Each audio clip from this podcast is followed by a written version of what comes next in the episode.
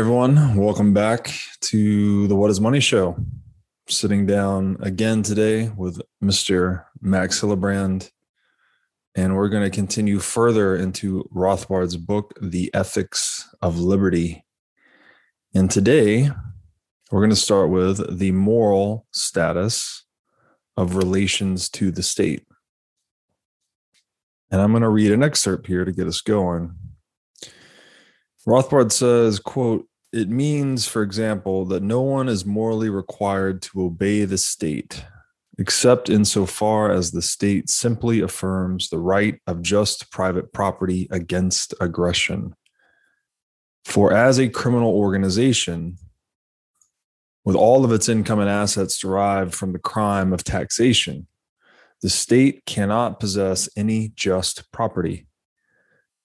This means that it cannot be unjust or immoral to fail to pay taxes to the state to appropriate prop- the property of the state, which is in the hands of aggressors, to refuse to obey state orders, or to break contracts with the state, since it cannot be unjust to break contracts with criminals.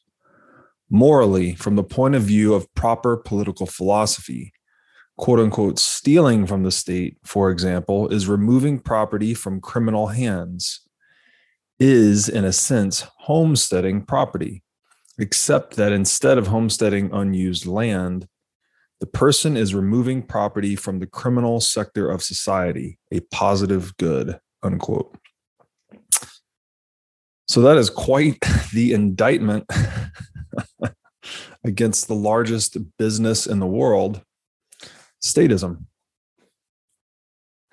Yeah, it's it's really solid, right? Uh, Rothbard does not pull any punches here, and uh, uh, again, he, he builds here on all the foundation that we built before, right? And and, and he just state outright that well, the the state is just a monopolization or institutionalization of of crime and aggression, right? Uh, uh which we've worked on, right? It, it is that is the defining characteristic of it, uh, mm-hmm. and th- therefore it's a it's a special case of human action Right? We're literally dealing with terrorists and criminals here uh, who steal from people every day uh, as their only way of acquiring capital, right? with, with literally zero voluntary interaction involved.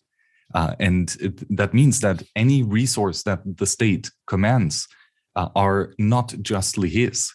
Uh, it cannot be. Uh, just property is defined at that that what's voluntarily exchanged or homesteaded, which the state does neither of them. Um, well, arguably, um, at least in general.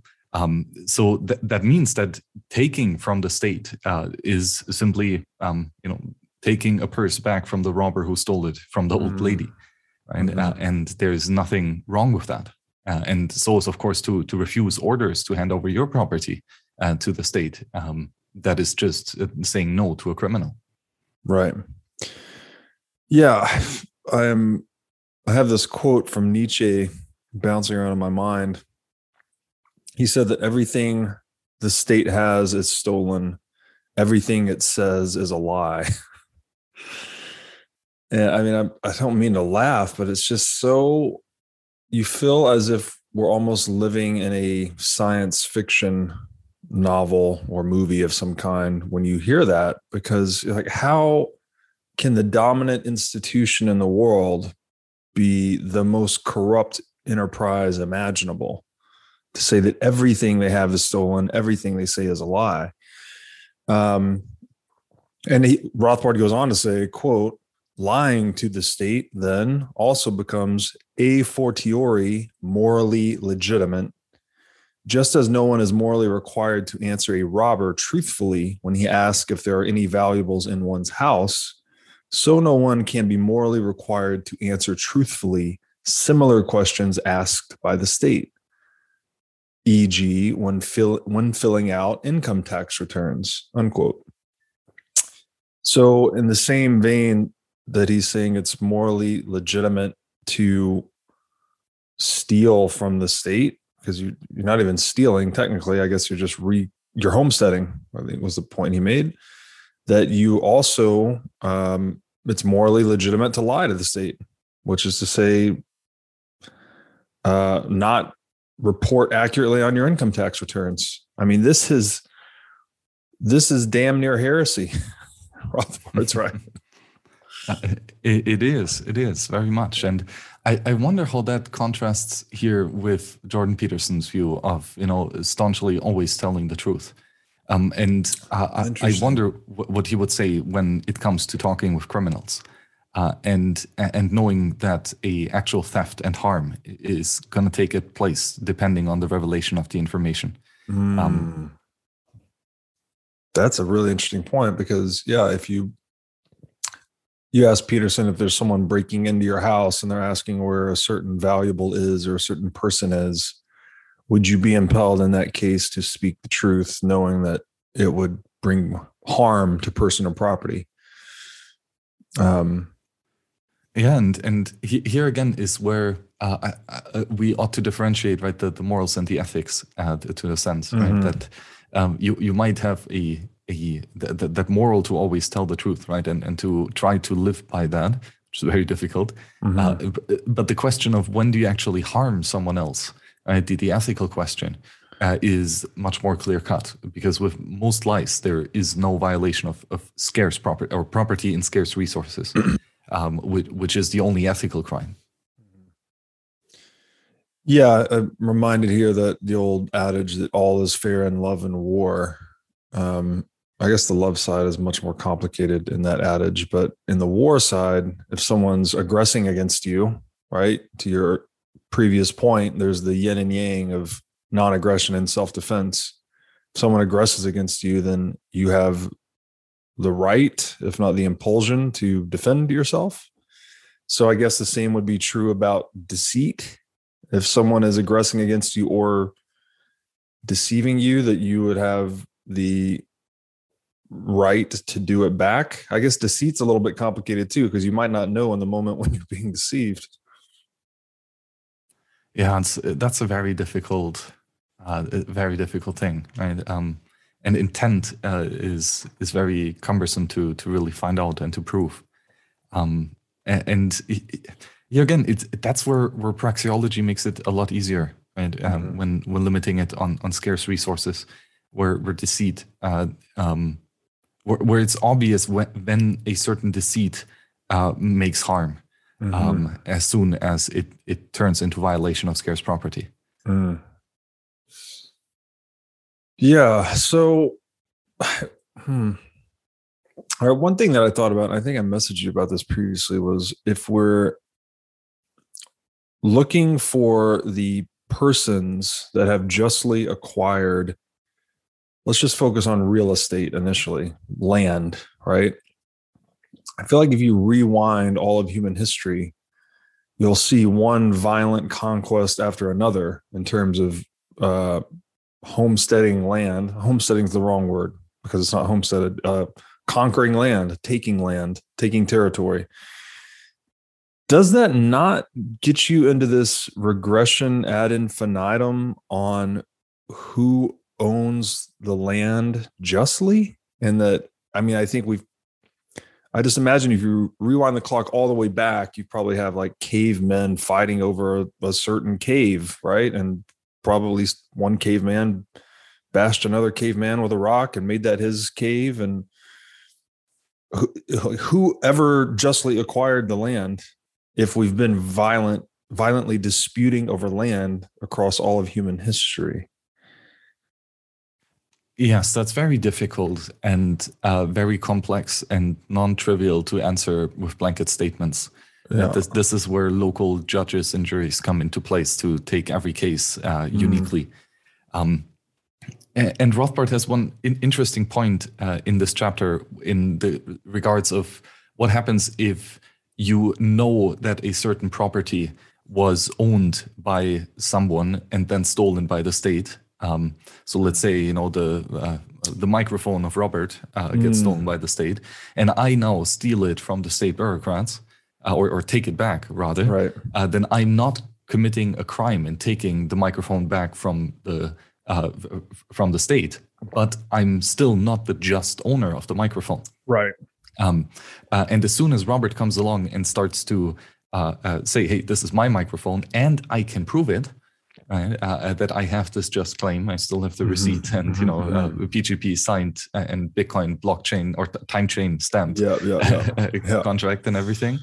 Um, then uh, I would have to, or you can use force uh, to uh, convince me to give you the property uh, or, or or the good because you have the just property title in it. Um, but of course, it is often very difficult of who actually owns those uh, goods because they were often furthered in production stages. And so uh, you, some people get, you know, uh, the state uh, takes a bunch of iron uh, and out of that builds a bridge, you know, Mhm. um, uh, with machines that were stolen too, and and with money that was stolen that Mm. paid for the labor and such. Um, so who owns the bridge? Uh, Mm. That is very difficult. And here, then the answer is uh, to treat is as, to, to treat it as if it were a unclaimed resource. Uh, Mhm. and the first entrepreneur who uh, uses that resource and uh, who advances it in further production stages uh, and who intermingles his labor with that good uh, can claim it his just property. Uh, and, and from there on, I'll pursue.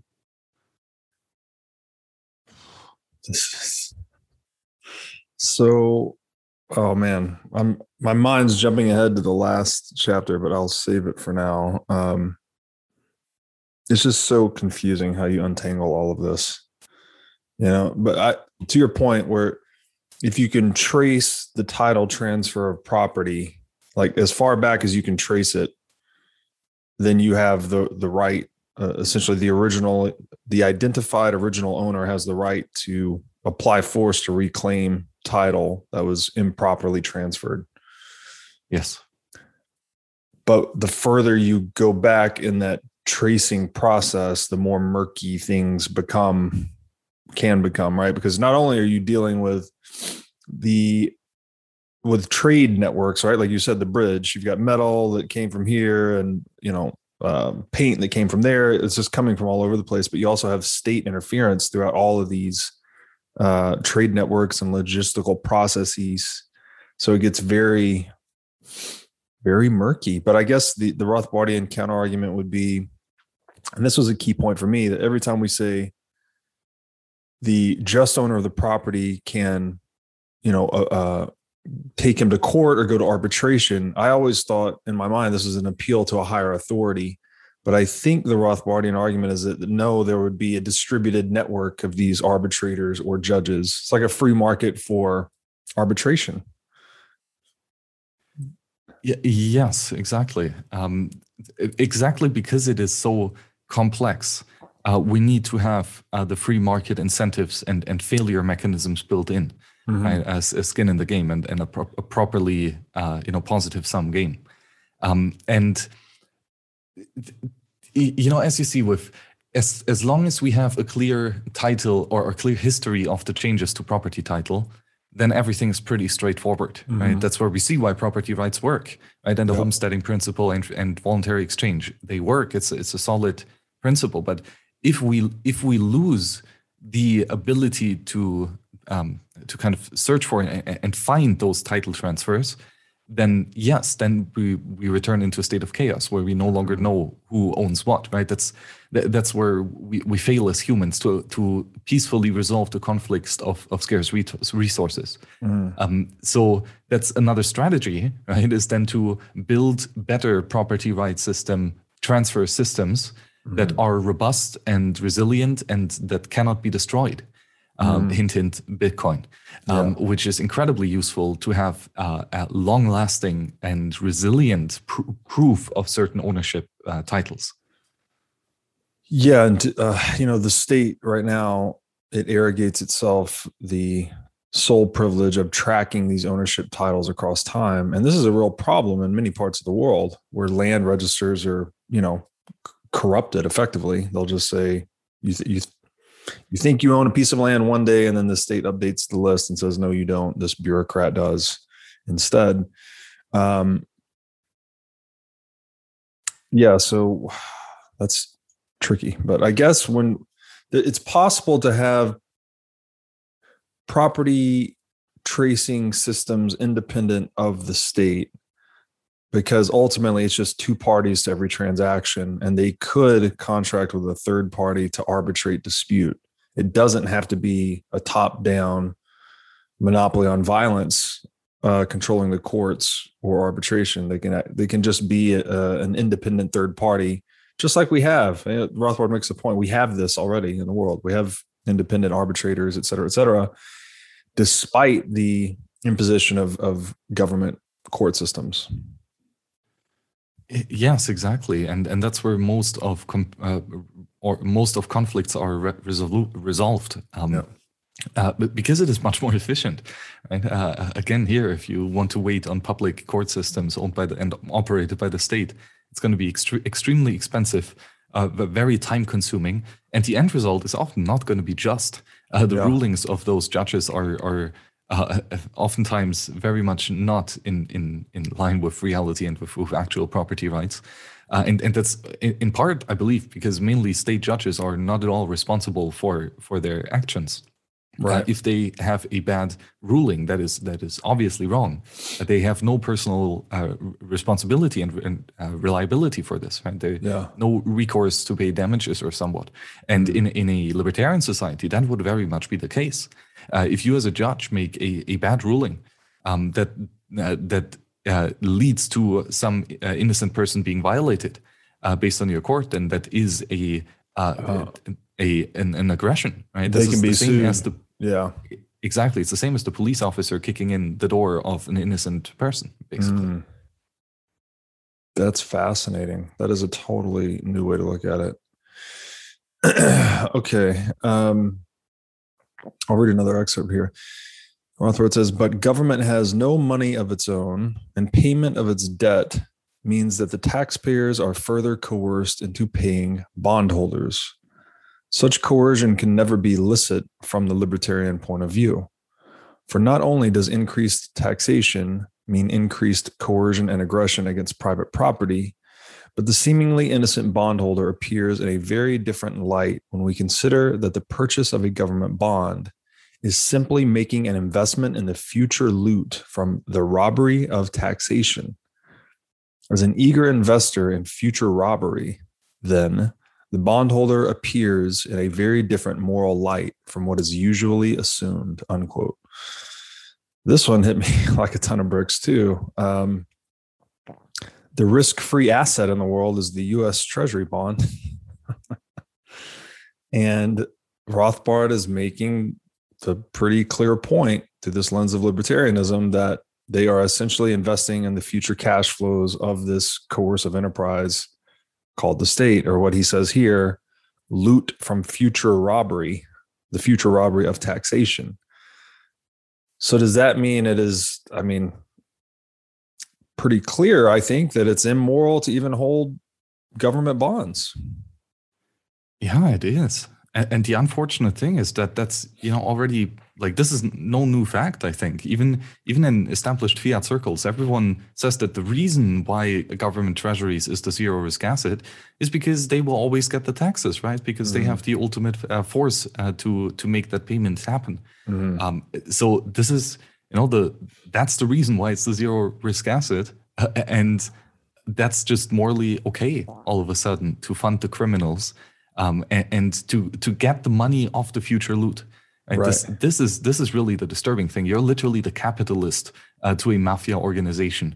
Uh, you you are funding uh, mobsters uh, to to violate the property of peaceful individuals on an ongoing basis. Uh, and that is is truly evil yeah, this is a deep point. You know, there's the old adage there's only two certainties in life death and taxes. And I think what's interesting here is that you're actually investing in this constant of human action historically, which is that coercion and violence works, right? That you can put a gun to the head, so to speak, or you know, put people under a certain compulsory legal framework such that they always pay their taxes or else you know they face the threat of force or jail.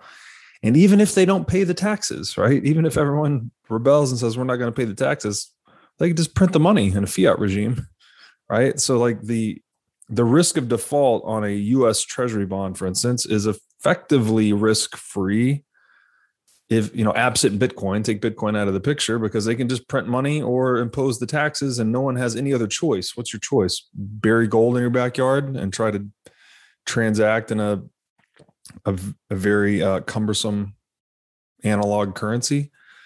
And that just adds another layer of evil to the fiat scam right? You you print a whole bunch of money so that everyone is forced to make uh, investments and then you propose uh, fu- funding the mafia organization uh, as being the lowest risk investment. Mm-hmm. Therefore, uh, most people will put a portion of their capital, a decent portion of the capital, in a investment where they can get at, at least some return, mm-hmm. Uh, but mm-hmm. where supposedly they have the least risk, right? To to still keep their yes. uncertainty in check. Uh, it's it really is a uh, it's it's a wicked. It's so wicked how the incentives are skewed here to uh, to for people to have their savings distorted and therefore to run into some form of protection uh, uh, if, to, for their capital, and then they run into the arms of, of funding the mafia. Yes, uh, Mises makes this argument in Human Action that, and again, this gets back to this universal that I've outlined before, this human proclivity to seek something for nothing. So Mises made the point that entrepreneurs historically like people that had accumulated wealth they wanted to be able to put that wealth somewhere outside of the market which is say in a risk minimized asset. And the one that generates the highest return would obviously be favored. And that's what that's where that's how you you know government debt was capitalized because the government was saying here's a risk free return on capital. So it drew in um, it drew an investment basically. But the deep point here in my mind is okay, we're, we're right back to the crux of this logic of violence because now, if with Bitcoin in the picture, people do have an option to store their wealth outside of the government system in something that can't be inflated or easily taxed. So there seems to me to be at least the possibility that this constant of compulsion historically could give way to the constancy of something like Bitcoin. It's like it's even, it's almost like Bitcoin's the third certainty, as I've kind of joked, but not really joked. It's like death taxes 21 million. You now have a third option that's independent of the monopoly on violence and coercion. Yeah, it's a it's a game changer. Uh, it it really is. Um, of of course, limited in extent. Right? Mm-hmm. There's still other property that can be stolen, mm-hmm. but monetary property is is for sure the kicker. Right? Uh, whichever incentives control that uh, have a massive impact on human action uh, in general. Mm-hmm. So uh, having a money that is uh, unconf- unconfiscatable is for sure a, a big benefit. Um, but again, we must not stop there. Like it's really not enough. Um, you need to have private court systems that justly uh, and, and correctly um, uh, allocate property rights in dispute resolutions.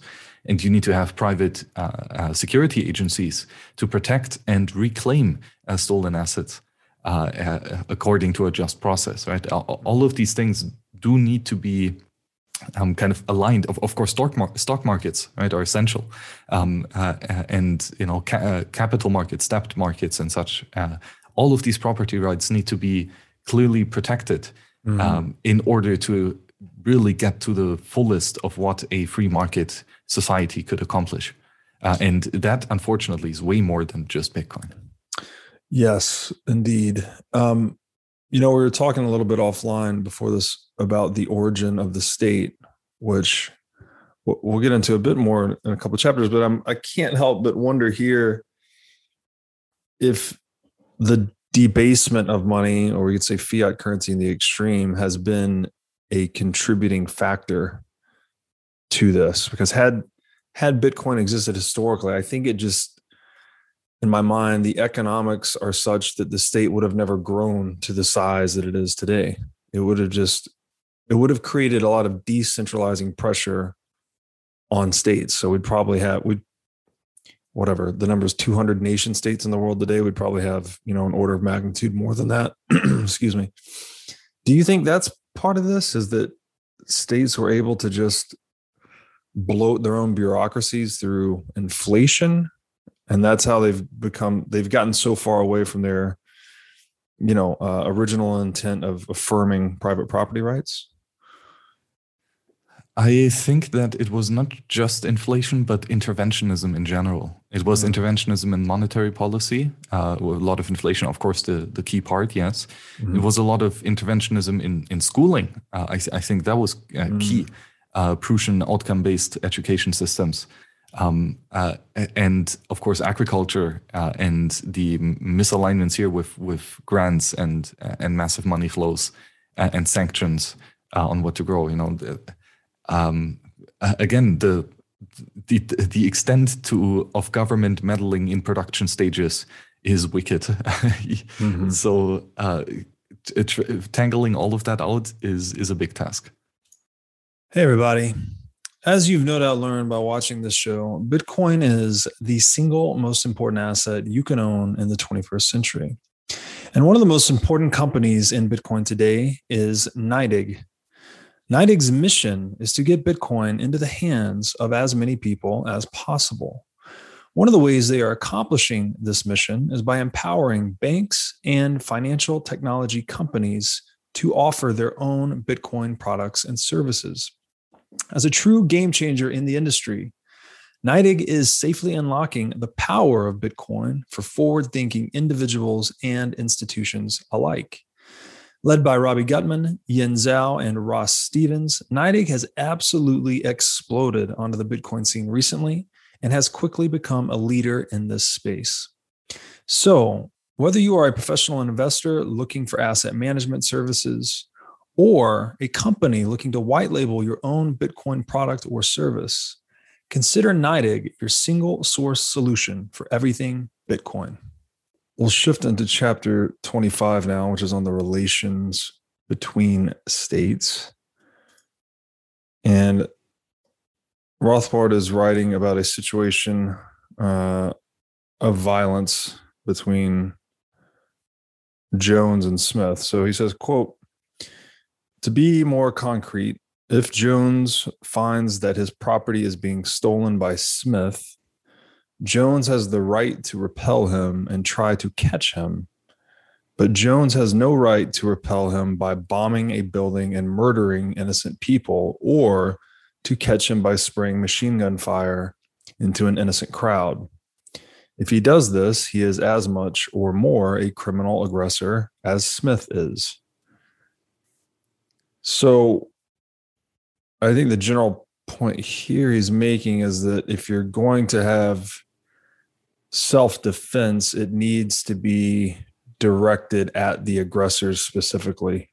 Collateral damage in terms of hurting other people, innocent people, is not justified. Exactly. And force must be targeted against an aggressor in, in order to be defined as defensive force. And if, if any type of force is applied against innocent bystanders, uh, then that is aggression against those people. So the uh, quote unquote defender from the first round actually turns into the aggressor. Uh, and the, the same holds true if uh, these two people fighting over property have, have both men along their side fighting. And so if a small war breaks out among uh, Smith's henchmen and Jones' bodyguard, uh, the same rules apply, right? For every one of these actors, uh, any uh, stray shot that hurts an innocent bystander or even you know violates the, or harms the the house for example you know a window breaks for example that is a harm done uh, mm-hmm. to to a scarce resource uh, so every one of these soldiers are then uh, by themselves uh, responsible for their actions that's a good point he i guess this means that a just war I think he's basically saying that it doesn't really exist in a way. Uh, you'll, you'll have to remind me here because war, by its very nature, is kind of an indiscriminate violence, right? It's indiscriminate mm-hmm. affair where you're, and there's sort of rules of war where you're, you know, you're not supposed to bomb uh, civilians and and whatnot, but I think he's making the point that something like a nuclear bomb could never be justified because you're it's un it cannot be specifically targeted against aggressors. It's just an indiscriminate killing device. Exactly. Right. So uh, to if there were a case where you know some property was stolen and the victim uh, harnesses a, a couple soldiers and makes a targeted mission to retrieve his property and he only harms uh, the the property in, in land and resources and, and humans uh, uh, from from those people that were directly involved with the attack. Right? Would that be a war? Um, I, I don't know. Maybe you know under some prolonged conditions, but but as you say, you know what what we think of war is usually a much more brutal and and violent act where a lot of violence is unjust. Mm-hmm. Um, uh, that's kind of the defining characteristic, I think, of the word. Um, and yes, that is then not really possible, right? If if we have uh, uh, this this killing spree of also innocent victim, uh, and again, just as soon as is as one stray uh, bullet hits a window, it's no longer a quote unquote just war, right? yeah, and he's how does he put it? He goes, so, so of course the bow and arrow could be used for aggressive purposes, but it could also be pinpointed to use only against aggressors. Nuclear weapons, even conventional aerial bombs, cannot be. These weapons are ipso facto engines of indiscriminate mass destruction. Um, he does say that there's the only example would be if there were a geographical area where all criminals were inhabiting it at the same time.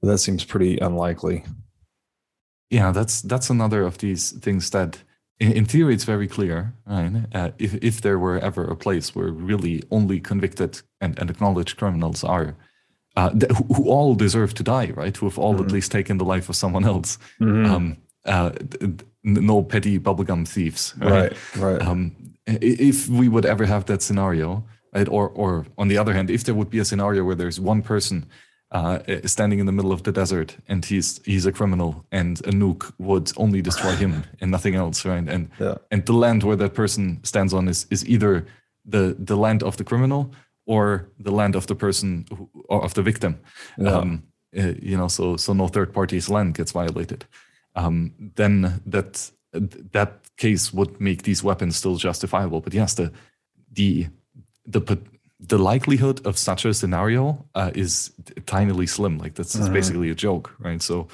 um, therefore, these weapons are uh, very likely to be used as uh, as war instruments uh, with mm-hmm. innocent victims. Um, but uh, again, like the, the, the threat must be palpable and, and actuable and immediate, right? Uh, so just having a, a atomic bomb, I, I would argue, might not be enough to actually be counted as as violence uh, because mm. just having potential doesn't mean that you're actually going to use it um, but still yeah it seems like again things in the event of actual warfare to try and untangle the property right violations and violence and who was justly aggressed against and who was acting in self-defense. I mean it just seems like it borders on impossible. Um, but I, I guess the bigger picture here is that under a libertarian in a world under libertarian philosophy that you wouldn't really have war in the same duration or scale as we're currently accustomed to it because again we're accustomed to wars between states right? These giant criminal organizations whereas presumably in a libertarian world would just be much smaller right? They'd be much smaller localized skirmishes versus something like world war one or world war two. Yes and and hopefully very accurate guns. Yeah so um, and I mean that's that's really one benefit for having these you know drones with uh, with guns if, of high accuracy and and uh, mobility um, that makes targeted uh, attacks with less casualties uh, possible. Um, now, of course, the big question is the person who controls that drone. Uh, whom that's is right. he targeting? An actual yeah. Uh, a victim or an aggressor? Yeah, that's a that's a lot to get your head around too, because it seems like I mean today the the largest states are the ones that have recourse to drone weaponry. It's not like citizens can go buy these things at Ace Hardware or something. um, okay, so also Rothbard makes it this. You know, he he continues the thought experiment uh, that that because it is so like because um, nukes are or these massive weapons of mass destruction are, are are really not usable by any individual for targeted self-defense. Therefore even in a free society right having uh, or a, a, disarmament of nukes and mass destruction weapons would be desired um, which which is interesting right because that kind of goes back to to your more game theoretical analysis of this uh, where if if a free society would be for disarming uh, uh, all these nukes and for for not having them mm-hmm. based on the fact that they are just not ethical to use um, that leaves you open uh, for other people having them you know mm-hmm. and ultimately destroying you why, why you cannot retaliate yeah i had um, some conversations recently where these are people of more we'll say a scientific bend. And there's they're making the point that it's not going to be long before nuclear weapons are developable by individuals really. You just you know create one in your basement or garage so to speak. So i wonder what happens then. It's like how do you say you could 3d print a nuke something like that. How what the i mean it's so hard to get my head around the consequences of, the, of that because all it would take is one person that wants to wreak indiscriminate damage and they just print up a nuke and set it off right? And then uh, it, this whole chain of events would then unfold. It's like okay all of these people were aggressed against killed property was destroyed etc there's going to be uh, people seeking retribution for that but against who? Like could you even identify the guy that printed the nuke in his garage? Um yeah i don't know. It's kind of a bleak chain of events unfolds when i think through that process. Yeah that's true. You know and and interestingly if you don't know the killer uh, then then yes you cannot apply force against anyone and if if uh, if you don't know who actually did it. Yeah. Uh, that that's a very interesting spin on it too um, uh, of course goes for everything, not just mass destruction weapons. Mm-hmm. Um, but you know, also like it's I'm guessing it's not too difficult to build uh, an atomic bomb, you know, or at least most of the knowledge will be out there, and you don't have to discover the knowledge of how to do it. Yeah. You know, the, I mean, I'm I'm not sure if if it's easy to get a step by step guide, but I'm sure it's somewhere out there in YouTube yeah. or or in somewhere, of course. Um, but um, yeah, it's it's kind of a miracle that it has not yet happened. And, and yeah. it's it's it's not just the atomic bomb, right? There are numerous types of, of mass yes. destruction uh, ways. Um, yes.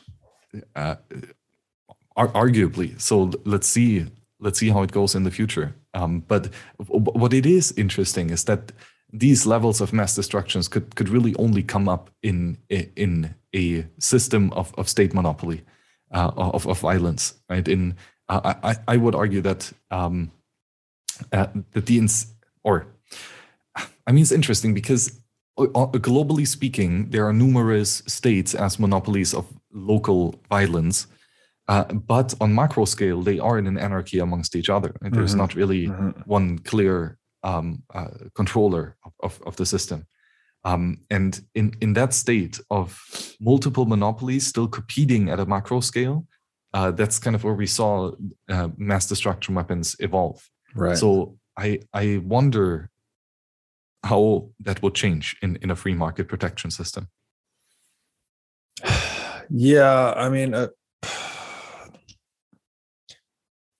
I guess presumably, again, you don't know. We don't know if you have reduced the incentives to violence, which is to say that there's less to be gained from aggressing against someone else, which is something that Bitcoin brings into the picture that um, you know, the cost of creating a nuclear weapon and um, and executing a weapon or detonating a weapon and then the the risk associated with that would deter many would be attackers from going that route.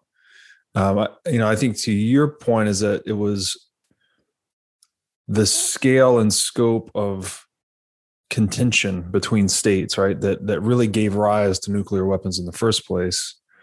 That would not, again, presumably would been less likely to have occurred in a libertarian world of smaller states or governing bodies. I don't know what term we would use here.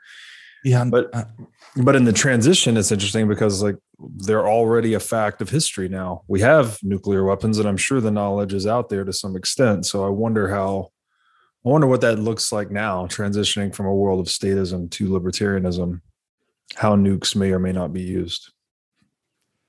Yeah, the, the interesting thing is that when you localize uh, the the monopoly of violence more and more, then mass destruction weapons become less of a a useful tool, right? Because the local mm-hmm. sheriff is not going to use a nuke to blow up, uh, you know, the the gang from downtown. Yes, um, yes, yes. Because he himself would be affected by the blast. Uh, so with a uh, nukes in the, in that sense only make sense for for interstate warfare, right? Because mm-hmm. you can blow them on on another country where, where you're not affected, mm-hmm. um, and it, it's uh, you know also if if you would have local kind of revolutionaries, um, it, it is it is easy for for local uh, force to be pinpointed, right? A, a sniper rifle uh, somewhere uh, locally. Uh, but for, for these long range um, kind of affairs, uh, pinpointing targets, especially the, the state, right, which which is this this big behemoth uh, or, or, entity, um, is is difficult to do, and and ultimately, the state claims all the citizens on its local territory uh, and can compel them to join armies mm-hmm. uh, and and of course tax them. So uh, any the citizens of any other state in are in times of war always considered as as uh, potential um, threats. Uh, and therefore, again, the incentive to just nuke the territory is is much higher in interstate war rather than local state war. Mm-hmm.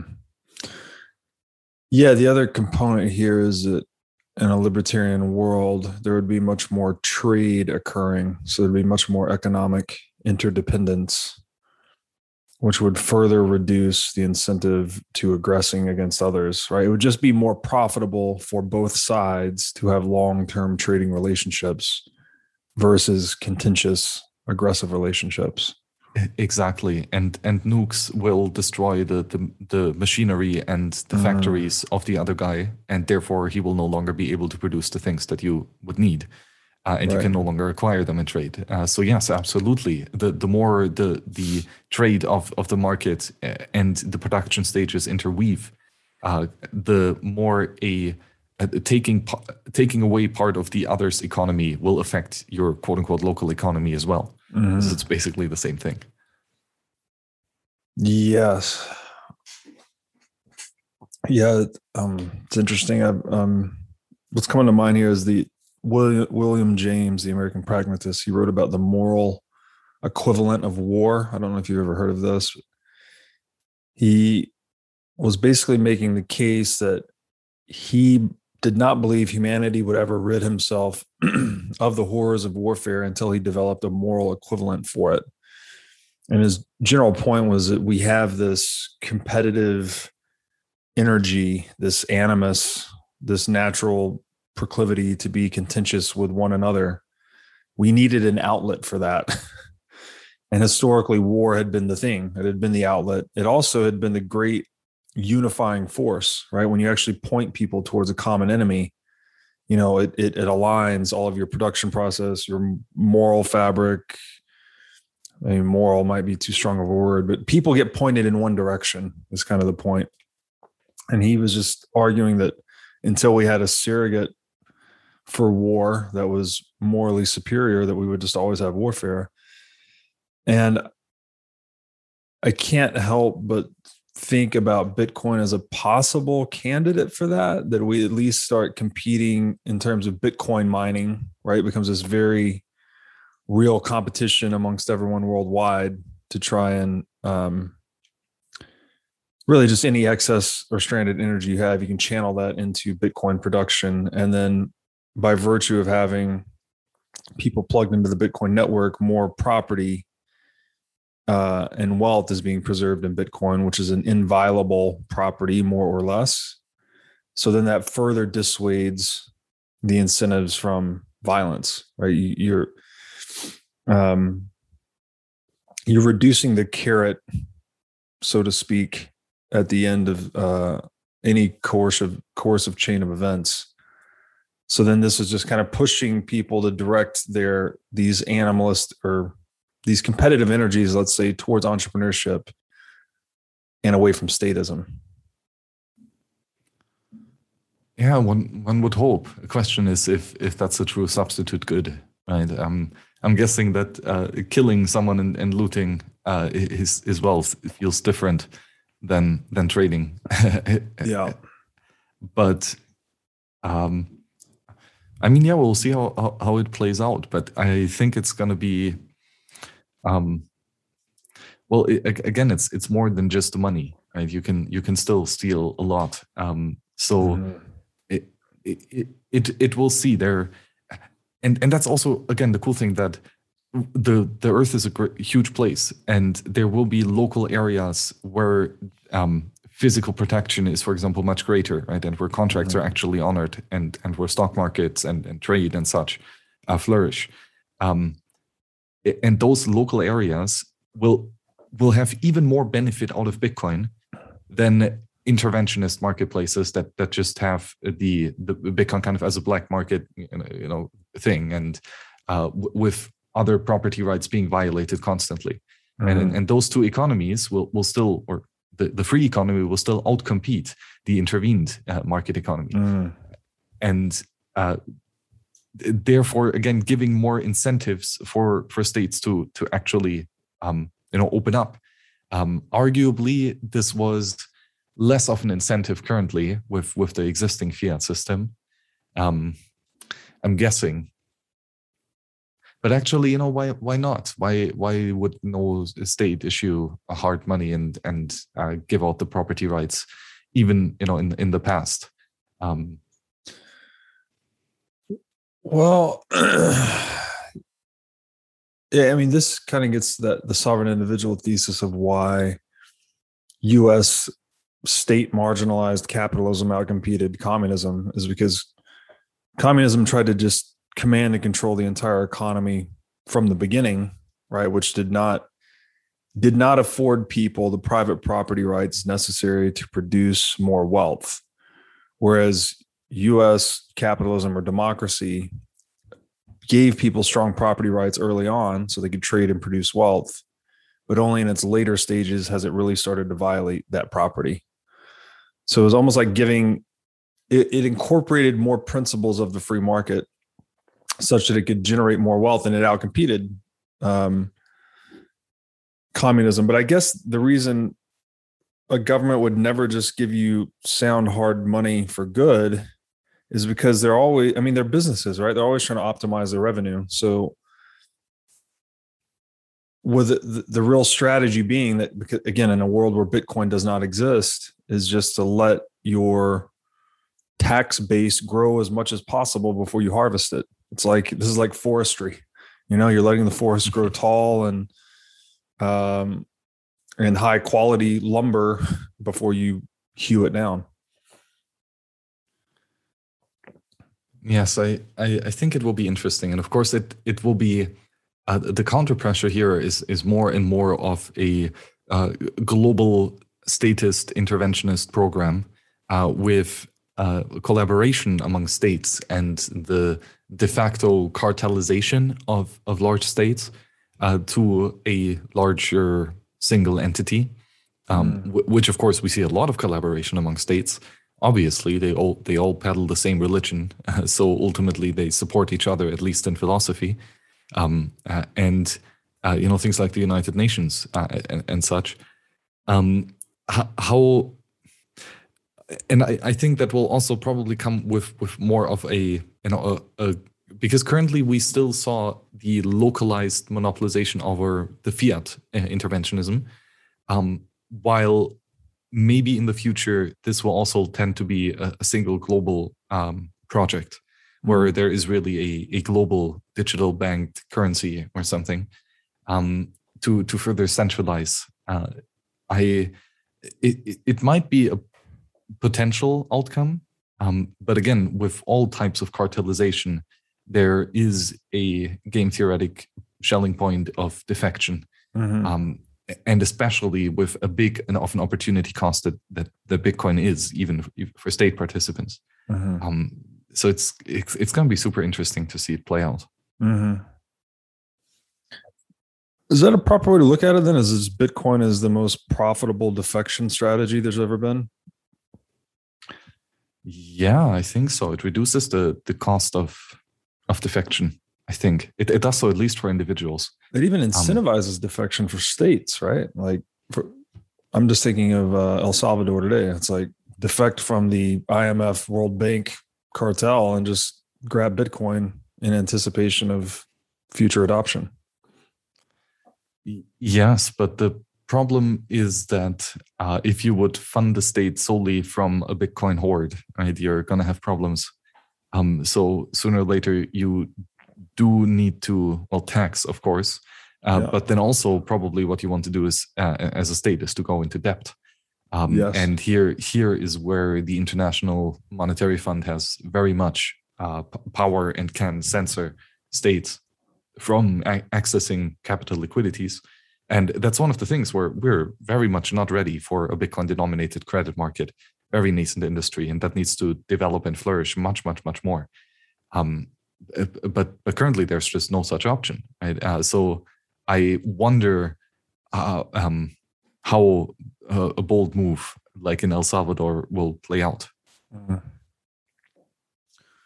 Yeah, I hear it's going to be like long run dampening to their revenue model of taxation and inflation, but I'm just thinking short run, it provides a nation state like El Salvador, which is very low in the geopolitical hierarchy, an opportunity to springboard itself, frankly. It's just it's the same game theory that plays out at every level. It's like once you've figured out the reality of hard money and Gresham's law.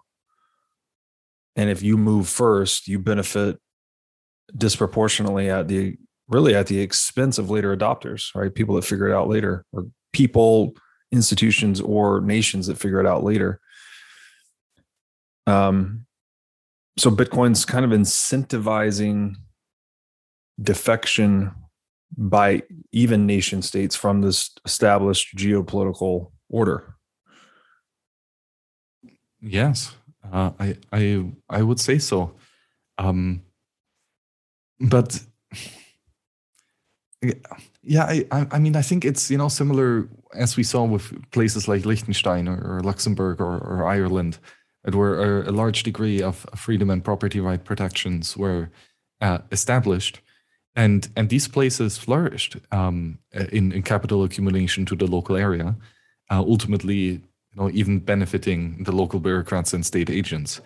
Um, I think that the, uh, it's going to be the same but bigger, uh, especially because this is now truly native in cyberspace. Um, so if there were a, a local area to um, define and establish and protect property rights adequately, um, and make it possible for for foreigners to create legal entities in in that area, uh, then that's going to be a a great driver of of moving capital towards there. Right? I'm thinking like a Wyoming uh, Mhm. company that is trivial to set up, um, or uh, other places. You know, this. I I think this with with this happening and with Bitcoin making these sorts of strategies infinitely cheaper and it's like uh, you know foreign shore offshore companies and stuff like this were always possible just ridiculously expensive uh, and, and with bitcoin it becomes a lot cheaper um, and not just for individuals of course but also for groups of individuals in, including states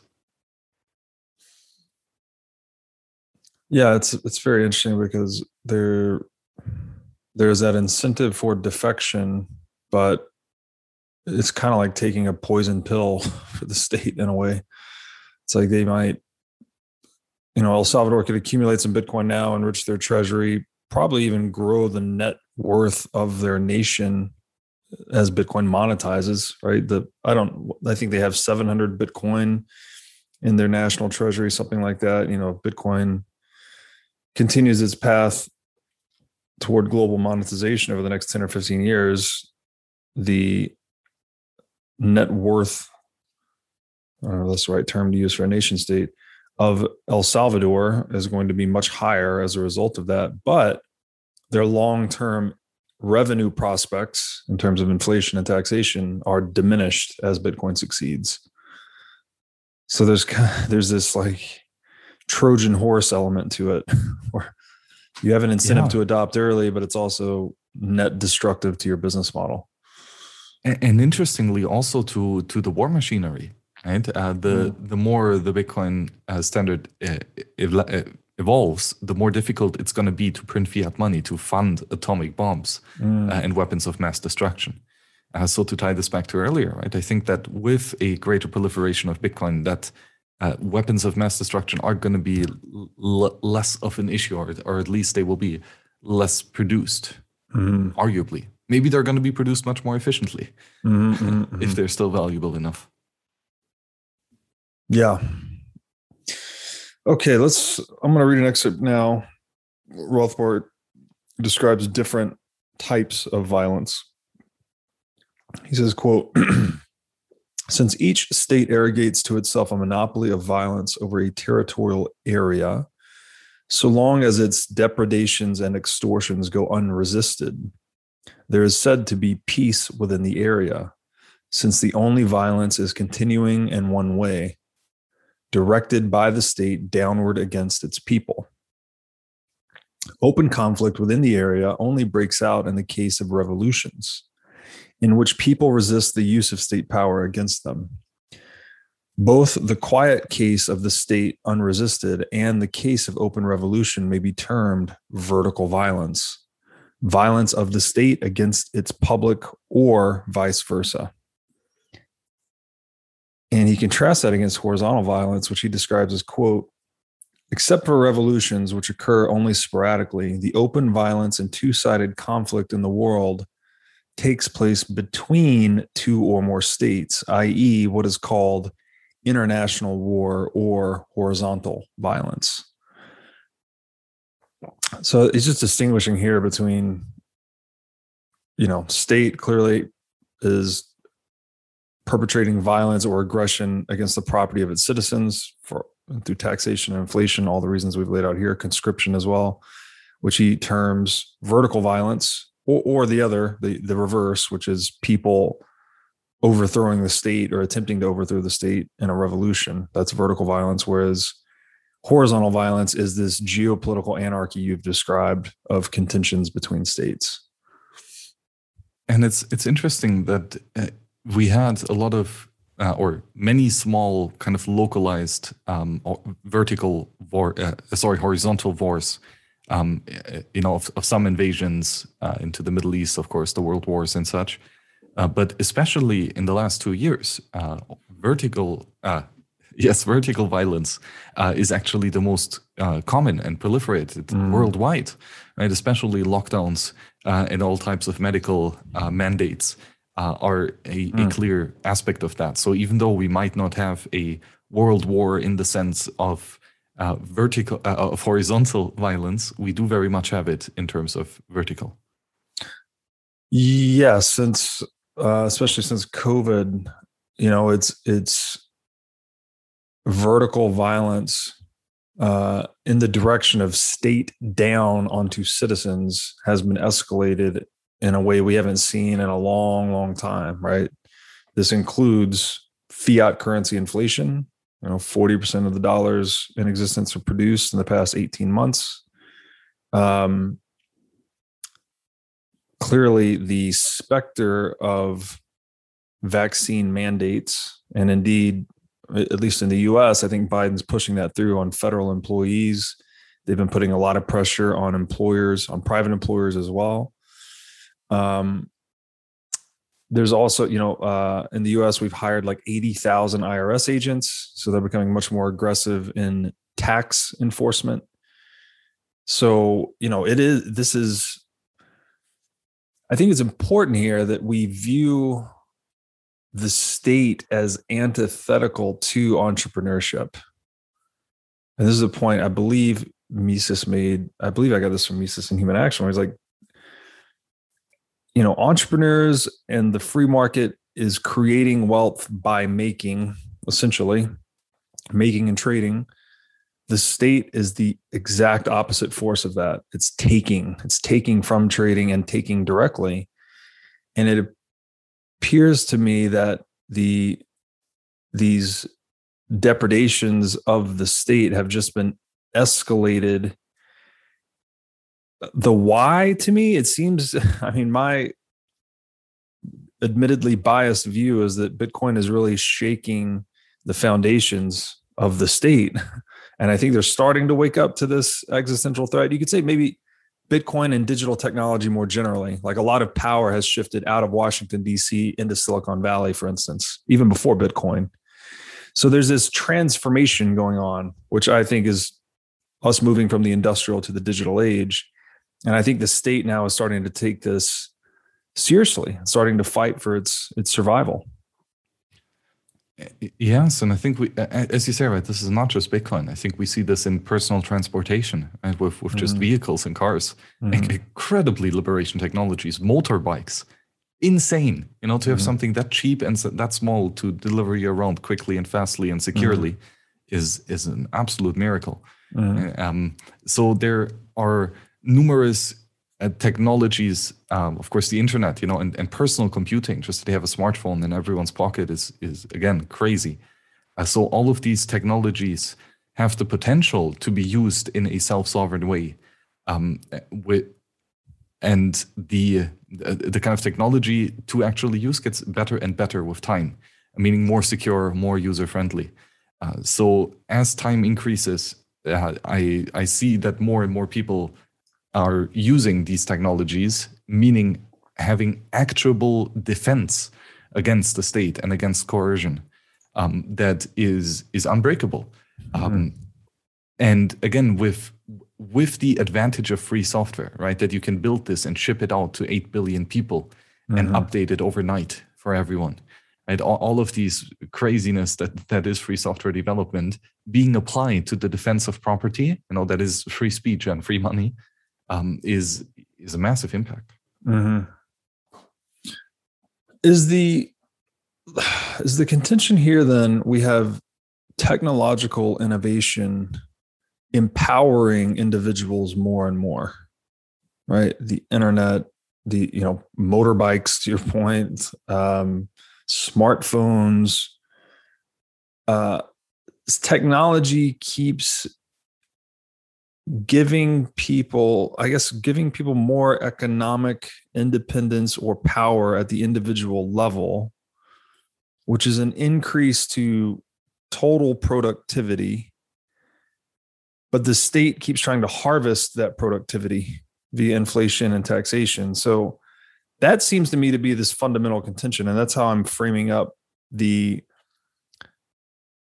the antagonism between entrepreneurship and statism is that you know technology keeps it but in the long run if you look over the longest scope of history it's a decidedly one-sided fight right? Like power keeps decentralizing. We keep we've moved from the ancient uh, tyranny of egypt for instance where there's just a pharaoh or a, a couple of pharaohs that are fully sovereign everyone else is effectively a slave to today even though citizens in western in the western world we have all of these aggressions we suffer against our property and person from the state, it's still way better than it was 5,000 years ago, for instance. So, is that the primary contention here? Because I've been thinking, you know, Peterson talks a lot about power. And I think they his interpretation of it is always the arbitrary power of one group, of one configuration of willpower over another, or one individual over another, one group over another. But what seems to be driving it mostly is is the economic power enabled by technology, right? Which enables you to either be more powerful individually or resist the the impositions of others. Yes, and it it can go both ways though too, right? Uh, this this technology is very powerful also to be used against you. Mm. Um, you know, especially if uh, either the good tools are misconfigured or if the tools are deliberately built in a bad and malicious way. Mm-hmm. Uh, right? Malware, obviously, mm-hmm. and, uh, or or all types of um, and and again here, right? Difference between uh, ethics and morality, right? Most uh, uh, software applications don't actually steal property from you, uh, but they're highly addictive and and foster certain un, undesired behavior. Um, you know, w- whatever that is, uh, more more on the moral layer. Um, it, yeah, and and again, this is a like a massive experiment. Um, if you give a, a lot of choice of which tools to use to to everyone, um, what will play out? And will, will people even want that choice, or will we go more into you know this kind of WeChat experience where there's just one provider for everything in one mm-hmm. application? Um, or is it going to be you know the crazy Linux world where you install just whatever application you know in, on whatever operating system and such? Um, I I don't know. Um, I mean, again, ultimately, it's it's about preferences, and um, oftentimes centralized solutions are just so much easier to build and are therefore much more widely used. But I do believe that many of the people working on this tech do want to have it secure and, and resilient and, and uh, with user sovereignty. Uh, that might just be my local bubble where I'm at. Probably a, t- a tiny majority of total developers, but um, yeah, it's you know ultimately I think the best tool will kind of win out in in the long run at least. Yeah.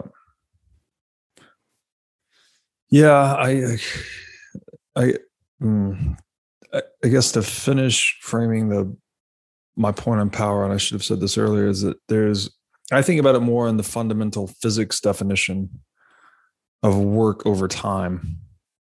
You know, the state needs to increase its revenue, it wants the market to produce more power, actually, but it wants to do it in a way that it can harvest that power uh-huh. through asymmetric wealth transfers. But the market clearly wants to be able to produce more power to do more work over time but then store the fruits of that labor in something that can't be aggressed against so the, the, and this is like this gets back to that book um, lessons of history by will and ariel durant the 100 page book about all of world history and it talks about this back and forth between centralization and decentralization calling it like the heartbeat of history so maybe I don't know. Maybe that's what's going on here. Is just you you have the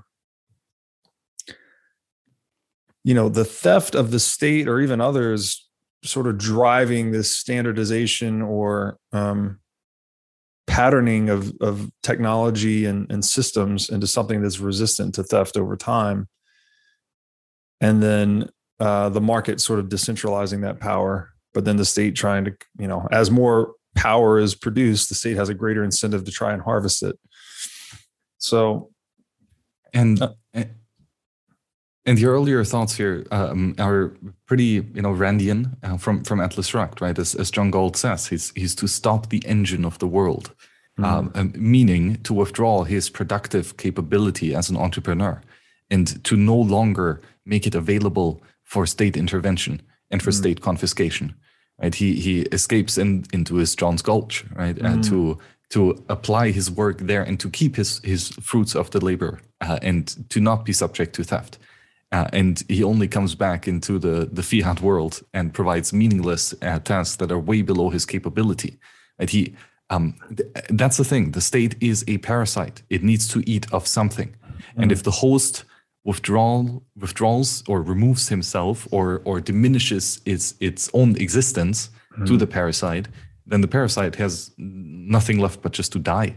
Um, mm. And that's what we saw, I, I, believe, at the collapse of the Soviet Union or, or other communist experiments. Mm. And uh, that it it just all productive people left, and you're hmm. you know uh, every like the the rest of the crew is is just misfits who, who don't really know how to solve a problem. Yeah. Um, and uh, here again, if that opting out um, and withdrawing your capability, uh, shutting down that engine of the world, if that becomes easier, you know, and especially if you if you can protect your capital, of course, and your savings, and if that is easier and cheaper, then more and more productive people uh, will stop their engine, and the parasite will have less and less to feed upon. Mm. That's a good way to think about it. This ratio of parasiticism, if that's a word, to production. If it gets too high, then the host dies. And when the host dies, the parasite dies.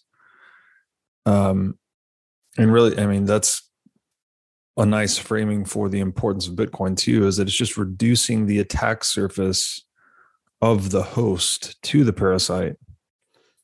Um, almost, I mean, I guess in, well, to your point earlier, not completely because there's other forms of property, but at least in the sphere of money, in theory, it would be complete. It's like you can't steal or inflate anymore. So Rothbard says, quote, finally, we must allude to the domestic tyranny that is the inevitable accompaniment accompaniment of interstate war, a tyranny that usually lingers long after the war is over. Randolph Bourne realized that, quote, war is the health of the state. It is a war that the state really, it is in war that the state really comes into its own being, swelling in power, in number, in pride, in absolute dominion over the economy and the society. The root myth that enables the state to wax fat off war is the canard that war is a defense by the state of its subjects. The facts are precisely the reverse. For if war is the health of the state, it is also its greatest danger. A state can only die by defeat in war or by revolution. In war, therefore, the state frantically mobilizes the people to fight for it against another state, under the pretext that it is fighting for them. Society becomes militarized and statized, and it becomes a herd, seeking to kill its alleged enemies, rooting out and suppressing all dissent from the official war effort, happily betraying truth for the supposed public interest. Society becomes an armed camp with the values and the morale, as Albert J. Nock once phrased it, of an army on the march. Unquote. So, I mean, that's a scary way to put it. You know, war is the health of the state. So if we're going to live in a world where statism is dominant, we should expect continuous warfare because that is what energizes the coherence and purpose of the state to a large extent. Exactly right. The state is, is defined as having the monopoly uh, privilege of or justification uh, to use aggression. Uh, so yeah, if you give someone the, uh, the the kind of blank slate of just okay, it's all right if you steal and uh, kill, um, just do as you want, basically. Uh, well, obviously he's going to do it, and and that leads to to war, either between state and and citizens, or of course in between states. Um, and I think I mean, the the state, I think, especially kind of comes into its full power when the subjects are full of fear. Mm. Um, more generally, and Rothbard points out that war is is one commonly feared thing, right? The mm-hmm. the enemy army invading uh, the local territory, right? The, and the state then proclaiming himself as as that hero to defend those innocent citizens from the foreign invader. Um, uh, but and and during times of that type of invasion, uh, of course, we saw you know price controls, uh, prescription, uh, and and all types of interventionism. Uh, but the same is seen with, uh, or, or, for example, could be seen if let's say a meteor you know comes along. Mm-hmm. Uh, there might again be a lot of interventionism being done, or of course with a pandemic, a virus, as we've seen, the amount of interventionism has been breathtaking uh, just for the fear of a virus. uh, mm-hmm. compared to the fear for war. Yeah, I'm, I'm reminded here of the Clausewitz quote that war is the continuation of politics by other means. So if war is the health of the state, then that means state enterprise is going to be constantly at war, which which we see right in the world today is there's a superpower that's effectively an imperialist. They're at war. The US is at war all over the world all the time, right? It's big business. And then this feeds back, I think, into culture and that now politics becomes such an important aspect of life right like politics is the the decision making apparatus that controls this war machine and that causes people to overemphasize the political aspect of their identity at both the individual and the group level right? And we see in the us it's it's a mass psychosis as i've argued in some of my writing. I think this is eh, which is sort of touched on in the sovereign individual. It's like this idea that politics, you know, what side of the aisle you are on is a prime determinant of your identity is a modern psychosis. And it's largely based on the the viability of property, right? The fact that the state can go to war and generate revenues from that is what feeds this delusion of politics being so important. Where and the thought experiment I have in my mind here is if property were not viable at all, if you could say that everyone was invincible and you couldn't steal through theft, like no one would care about the opinions of others. We wouldn't we wouldn't be so oh you, you've got to be a liberal or you've got to be a conservative that just we wouldn't have the incentive in place to have so much concern for the opinions of one another if we had differing opinions we'd just go separate ways but the fact that the reverse is true and that property is very viable and you know territories can be conquered, people can be aggressed against, currencies can be inflated. It just pushes the world into this mass psychosis of politics, imperialism, and warfare. Yes, and this this kind of public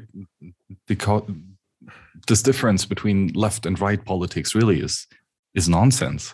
Um, it's it's kind of you know the difference between well, in a sense, you know, left socialism versus right socialism, uh, it's all just different flavors of interventionism. Uh-huh. Um, there is no, there cannot be a political party that truly advocates for property rights by the fact that political parties steal uh, and uh-huh. therefore violate property rights. Um, so it's it, it, really seems to tend towards one direction. And as Mises would say, the middle of the road leads to socialism. Mm-hmm yeah this um i, lo- I love how rothbard gathers all of the all of these ideologies which we are accustomed to believing are different like capitalism socialism fascism he's gathering them all under the rubric of statism right even capitalism which i know capitalism actually means non-statism or low you know minimized to no government but it's been destroyed. That term has been destroyed in the 20th century because now we associate US capitalism with capitalism, and it's not at all capitalism. If you have a central bank, you're not a capitalist society. Basically, yes. um, uh, I mean, but it's also it's always a bit, bit weird to make that argument because you know it's it's the same as all you know. Last time wasn't the real socialism, and this time it's going to be different, mm. and um, uh, so it, it, it always feels similar when we're making that argument of oh no we, this this what we have right now isn't the real capitalism you know? It's going to be very different in the future. Um, but it, I mean at least in theory that's that's the case. I mean that might be because these you know pure theory kind of utopias are maybe impossible to achieve yeah. you know maybe mm. on the full side uh, communism and on the other extreme pure free market anarchy. Um, maybe that's yeah maybe it's it's too extreme uh, or, too philosophically kind of pure to be the right um, resolution in in action. Um, we will see, uh, but the sense that I get, at least, I mean, the benefit that I get from Rothbard's framing is that he's gathering all of these assumably conflictual ideologies under statism, right? Then that that's packaging it more accurately because it's the state that is the aggressor against property and person that you know war is the health of the state. And it doesn't matter what ism you put on the end of it it's all under statism. So it gives us something to work against. It's like all flavors of statism are something we should move away from. But i agree it, it does maybe get a little murky because then it opens up this attack vector, if you will, this ideological attack vector of, oh, well, yeah, we don't want state capitalism. We want pure capitalism, which we actually do want pure capitalism. But uh, I guess my point here is that the terminology gets so murky and confused because mm-hmm. then people say, oh, you need pure communism. But communism is not even possible without a state because you're you're saying that we're not going to have private property rights. We're going to have all of the property doled out according to the whim of some authority right? So you can't you can't have communism or socialism without the state because nobody there's no private property rights. If there's no private property rights there's no civilization right? So i i mean i'm advocating for the term sovereignism which is like bitcoin enabled anarcho-capitalism um, but i like that I think that it's very healthy for the world to start thinking in terms of statism and non-statism, whatever you want to call that, um, versus these endless debates between, well, should the government be capitalist or should it be communist or should it be fascist? I think all of those arguments just fail. You know, they're just hacking at the leaves. They fail to get to the root of the problem, which is the state itself. Exactly. Uh, did you steal from someone? That's that's it. Uh, if you did, that's bad. If you didn't, do what you will. Right. Um, it's it's as simple as that for individuals, and it is as simple for that on on thinking on macro levels, like like states uh, or, or, collective actions. Um, it's yeah. We have so far to go, though. I mean, people still yeah. don't know inflation is theft. They don't understand taxation is theft. They don't understand conscription is slavery. But when you look at these matters through the Rothbardian lens, it doesn't seem like there's much of an argument to me. yeah, that's that's very true. Um, you know, ah, that's interesting um, because you know it was with with this rationale. It was always obvious that slavery was a bad thing, right? So. Mm why didn't the people wake up and just abolish slavery uh, because it was bad? Mm-hmm. And I guess, well, the, the mainstream depiction of the history is that, well, Lincoln outlawed slavery and therefore everyone just gave it up, right? So a state resol- mm-hmm. resolution to the problem, which is obviously not what happened. Mm-hmm. Um, the, the fact is that using human slaves was way less productive uh, mm-hmm. than using more advanced toolery um, and machinery and roundabout production stages and voluntary consent of, of workers. Um, so it, it was an economical argument that made it unprofitable uh, to, to keep slaves. Um, mm-hmm. And as the productivity per person kind of increased, um, that that was less of a justifiable cost, and therefore more and more entrepreneurs who were profit seeking could not carry it, and therefore abandoned the practice. Mm-hmm. Uh, and and arguably, right, if we increase the the productivity of individuals with further advanced capital tools, machinery, uh, software, technology, and, and other types. Um, and we increase their uh, protective defenses, you know, via sound money uh, and such.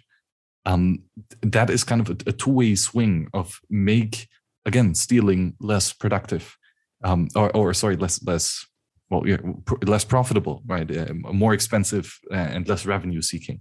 Mm-hmm. And that mm-hmm. kind of the, the, next step in abolishing slavery, and uh, is just to make it even more costly for, for states to intervene.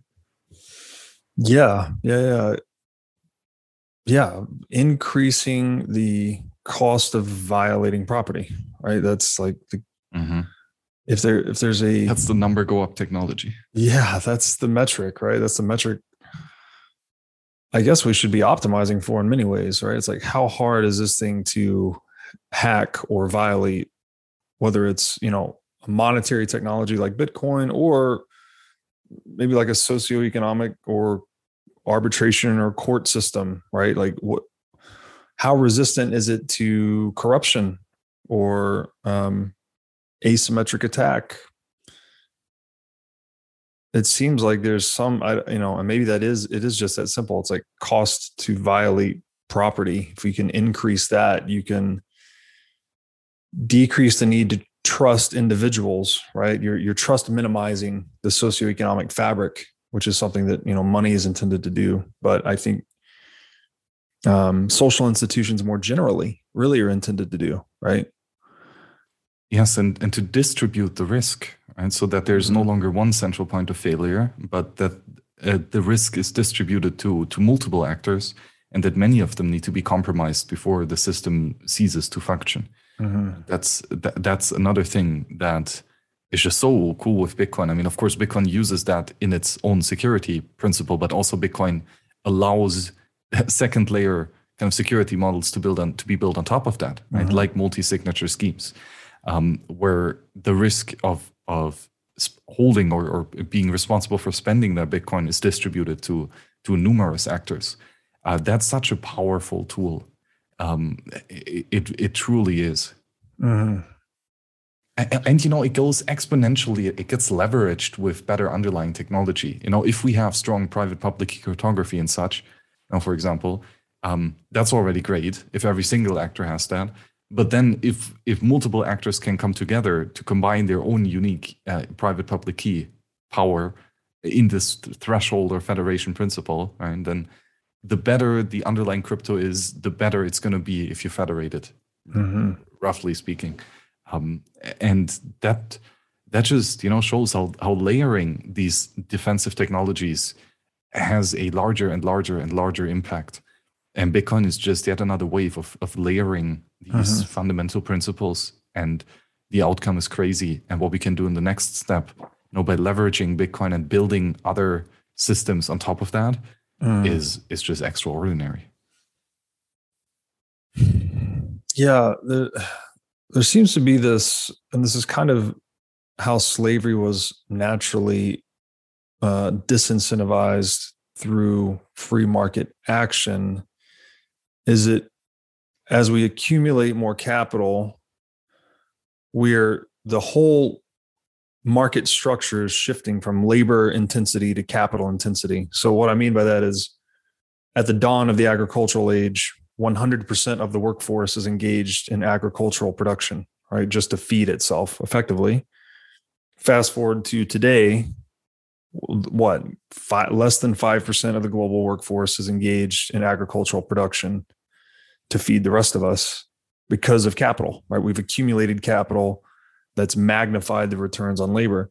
And so at some point with slavery, it seems like in my mind that the contribution margin of each unit of slave labor just became less than the cost of enforcing the slavery itself, such that as the market naturally progressed to being more capital intensive, there was less dependence on labor. So therefore, slavery just dissolved as an institution.